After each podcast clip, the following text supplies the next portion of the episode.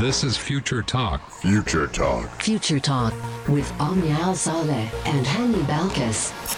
Ladies and gentlemen, and welcome back to Future Talk right here on Pulse 95. It is me, Hani Balkis, bringing you everything you need to know about what's happening in the tech world, in the UAE, and all around the world. Ladies and gentlemen, it is Wednesday. It is a beautiful day right here in the UAE and in Sharjah, and I'm hoping you guys are having a great day as well.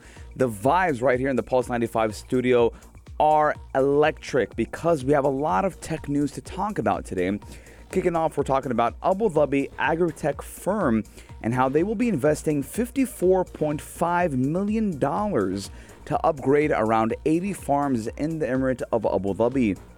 And we're also going to be talking about post-5G world. Now, we do know around last year, a lot of us, we tapped into the 5G universe, but now we're going to be talking about 6G and how soon will it actually come to our phones and to our devices. And I'm going to be giving you guys everything that you need to know about the ultra-high-speed 6G.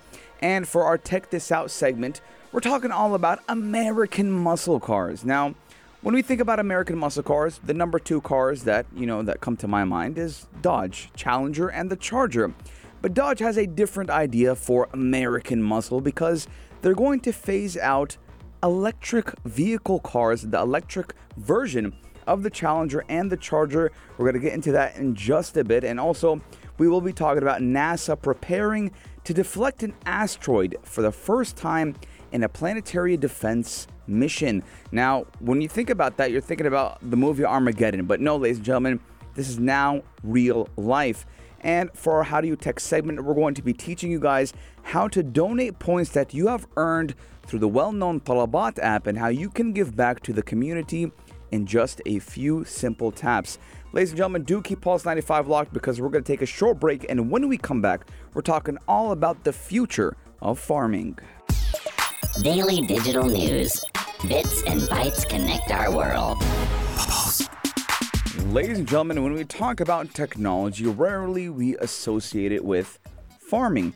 But now, Abu Dhabi agri-tech firm that goes by the name of Silal is going to invest $54.5 million to upgrade around 80 farms in the Emirate of Abu Dhabi. Now, it is a part of the ADQ holding firm and will invest around 200 million dirhams or $54.5 million to boost production levels and even ensure better quality produce at local farms in the Emirate. Now, with that investment, Silal will provide 80 select farms with greenhouse or net house facilities that will be fitted with smart irrigation, crop monitoring systems, and work with farmers to maximize profitability. Now, this is obviously in line with the seventh principle of the Principles of the 50, which does stress the importance of digital, technical, and scientific excellence in defining the country's development, and that does consolidate in its position as a global hub for talent, companies, and investments. Now, with this new investment, Silal will start upgrading the farms over the course of around 2 years, and it will be starting, end of 2021. So far, around 40 farmers have been selected, and they will form part of the project's first phase. And these plans are, there are plans to add more farmers into the program and increase technology adoption in the agriculture sector right here in the UAE. Now, these farmers will also learn how to use technology to increase their production and lower operating costs. Now, again, we've talked about this time and time again. Technology isn't only, for social media, for the health sector, for, games, for your car. There's technology can be applied and implemented in every single sector. So we're looking at a new age of farming right now. Agri-tech, not agriculture, agri-tech. And 80 farms right here in the capital of Abu Dhabi will be selected first for the trial phase. We'll see how it goes. And then the full-blown-on plan is to keep all farms in the UAE, go a little bit more into the technological sector, use smart systems because, again, what is the main reason for technology? To make our lives easier And with that, with technology being implemented in the farming industry, is going to make our lives a lot easier because cost of production, labor, time efficiency. So we're looking at so many good and pros instead of cons, because at this moment right now, I don't feel that there's any con with bringing technology to any type of sector, because again, we're looking at reducing in time. Number one thing, time is money. We're looking at time reduction when technology does come into these firms. So I'm really excited to see how far we can push technology. And this isn't just the beginning, right? We're looking at more and more and more and more. This is, just a one small step, and hopefully soon enough, a lot of farms, or all of the farms right here in the UAE, will go to a more technological approach. And I'm really excited. Hats off to the UAE, again, leaving no leaf unturned. We're trying all sectors. We're jumping into all sectors, whether it's space or farms right here in the UAE. Very excited about that. But ladies and gentlemen, we are taking a short break. And when we come back, we're talking all about 6G technology. Now, yes, we recently had, 5G, and everyone's been crazy and happy about 5G. But let's talk about the next ultra high speed 6G that will change the lives of many. Ladies and gentlemen, we're going to leave you with It Ain't Me by Selena Gomez. Daily digital news. Bits and bytes connect our world. The race to 6G. Crazy, right? Just a couple of months ago, or even a year ago, we were all excited that, the iPhone 12 had 5G capability. Everyone was, getting their hands on 5G, and we were like, wow, this is fast, this is good, this is cool. But what if I told you the race to 6G is now on, and 5G might actually be a thing of the past. And now, I'm going to be telling you guys what you need to know about the ultra-high-speed post-5G world. Fun fact, though, only about 30% of the world uses 5G, but the global race for super fast 6G is now on. Now, you've obviously heard about 3G, 4G, and 5G. Each one is different generations of wireless networks, and it is a continuous progression that can sometimes be too fast to keep track of. Now, I remember 3G was, groundbreaking from the 2G. And then we had 4G, and a lot of people actually didn't complain about 4G. 4G was pretty good. It took a while for us to get to 5G, but once we felt the capability, the fastness of 5G, we kind of never wanted to go back. And sometimes I do get a little bit annoyed when my data goes to 4G instead of 5G. But now we're looking at a whole new playing field with 6G. Now, as of now, 5G is just getting rolled out across the planet. Like I said, only 30% of the world uses 5G right now. But 6G plans are already underway, and possibly will be providing internet connections to outer space, believe it or not. Now, we're going to be telling you the lowdown on 6G. Now, the question is, does 6G really exist? Now, on paper, it does. And there was some experimental networks, and yes, it does work. But 6G is just a breath away from 5G, but it's actually a massive jump in functionality, speed, and coverage. And there's a flood of innovations with at least 20,000 patent applications related to 6G alone. Now, in simple terms, it is in the trial stages, and 6G does have a good chance of making 5G a has-been in the mobile dating networking sector. And again, we do know that 5G was crazy. I think I was getting around 700 megabytes per second on my phone when 5G first rolled out. But the question is, why are we so excited for 6G? Why are we racing to 6G already when 5G does seem to be doing the job? So I'm going to be telling you what makes it different from 5G. Now, theoretically, 6G could, supersede the existing networks and help make them a completely new type of internet. And that would be done using higher frequency radio bands. And 6G does promise a much faster speed and lower latency. So you're not looking at the well-known lag because you're having very fast and stable connections. Now, As of January 2020, commercial 5G networks have been deployed in around 378 cities across 34 countries. Now, another estimate does show that as of February 2021, over 30% of the world's countries do have access to 5G. And by the way, fun fact, the UAE does have the fastest 5G network. Continuing the story, some estimates do forecast that by 2025, we will reach around 3.6 billion 5G connections. Now, why is it so necessary? Why are we looking towards 6G so much? Because, you know, it's the faster we go to 6G, because we are looking at moon. We're looking at the moon right now. We're looking at space travel. We're looking at going to Mars. We're looking at the International Space Station. And if we can get 6G connections on the moon, in space, do you know what kind of game changer that could be?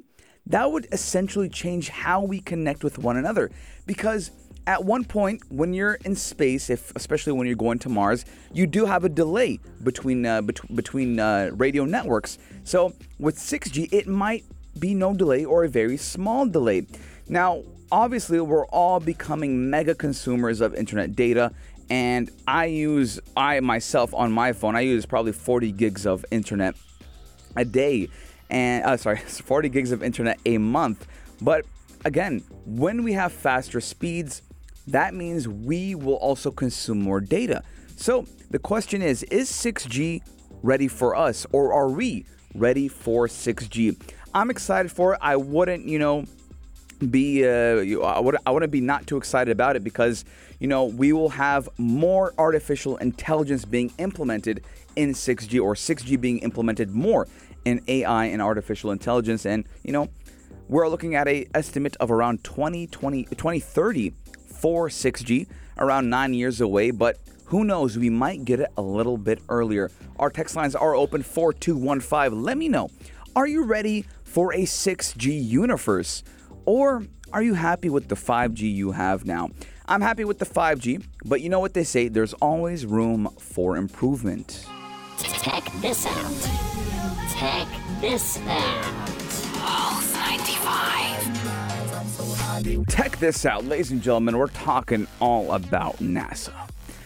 Now, the story I'm going to tell you about today, the story we're talking about today, at first glance, when you first hear about this, you're going to tell me, Hani, you know, this is out of a movie. This is out of the Armageddon movie where, you know, there was asteroids falling to Earth and, you know, America comes and destroys the asteroids and woo, day is saved, right? Well, I mean, that was from a movie, but ladies and gentlemen, today we're talking about how NASA is preparing to deflect an asteroid for the first time in a planetary defense test.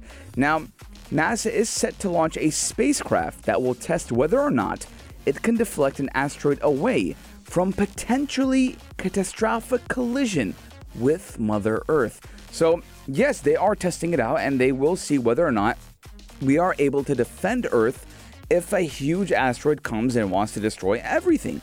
And that is the same movie line, the plot of the Armageddon movie and a lot of movies. So, are we now playing sci-fi movies in real life? It's no longer sci-fi, it is real life, it is not fiction, it is non-fiction now? That is the question. Now, fortunately enough, this asteroid that they will be, you know, testing on is not a threat to Earth, but a lot of scientists, including Stephen Hawking, have described impact events as among the greatest threats that humanity will face. And we do know the dinosaurs, they went extinct because a huge asteroid put them away. Now, we're looking at a takeoff for the Double Asteroid Redirection Test, or in short, NASA calls it the DART mission, and it is scheduled for, you know, next Tuesday, and the spacecraft is attached to its payload adapter in SpaceX's facility at the Vandenberg Space Force Base in California, and it will be launched on a top of a Falcon 9 rocket. So we are looking at SpaceX, which is Elon Musk's space agency, you know, helping NASA. And we do know that NASA did sign a contract with Elon Musk and SpaceX, and they will be providing a lot of their, you know, supplies and materials and rockets. Now, the DART spacecraft itself is roughly the size of a small car, and its mission is being supported by the John Hopkins Applied Physics Laboratory. Now, it will eventually slam into a much larger target and hopefully shift its orbit. Now, it will be observed by the Cube satellite, which is developed by the Italian Space Agency, and it will be the first ever demonstration of the kinetic impactor technique that will change the motion of an asteroid in space. Hani, very big words. Yes, I know it's very big words. So basically, we're looking at the DART spacecraft being sent into space to redirect any asteroid coming to Earth. It will collide with the asteroid and redirect it so it will not hit our beautiful Mother Earth.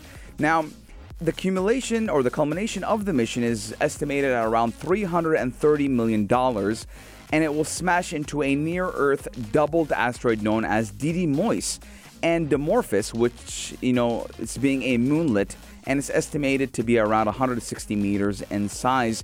Now, we do know that at one point in time, there is a risk of whether or not an asteroid does hit Earth, and NASA does want to be prepared for it. So, we're ready.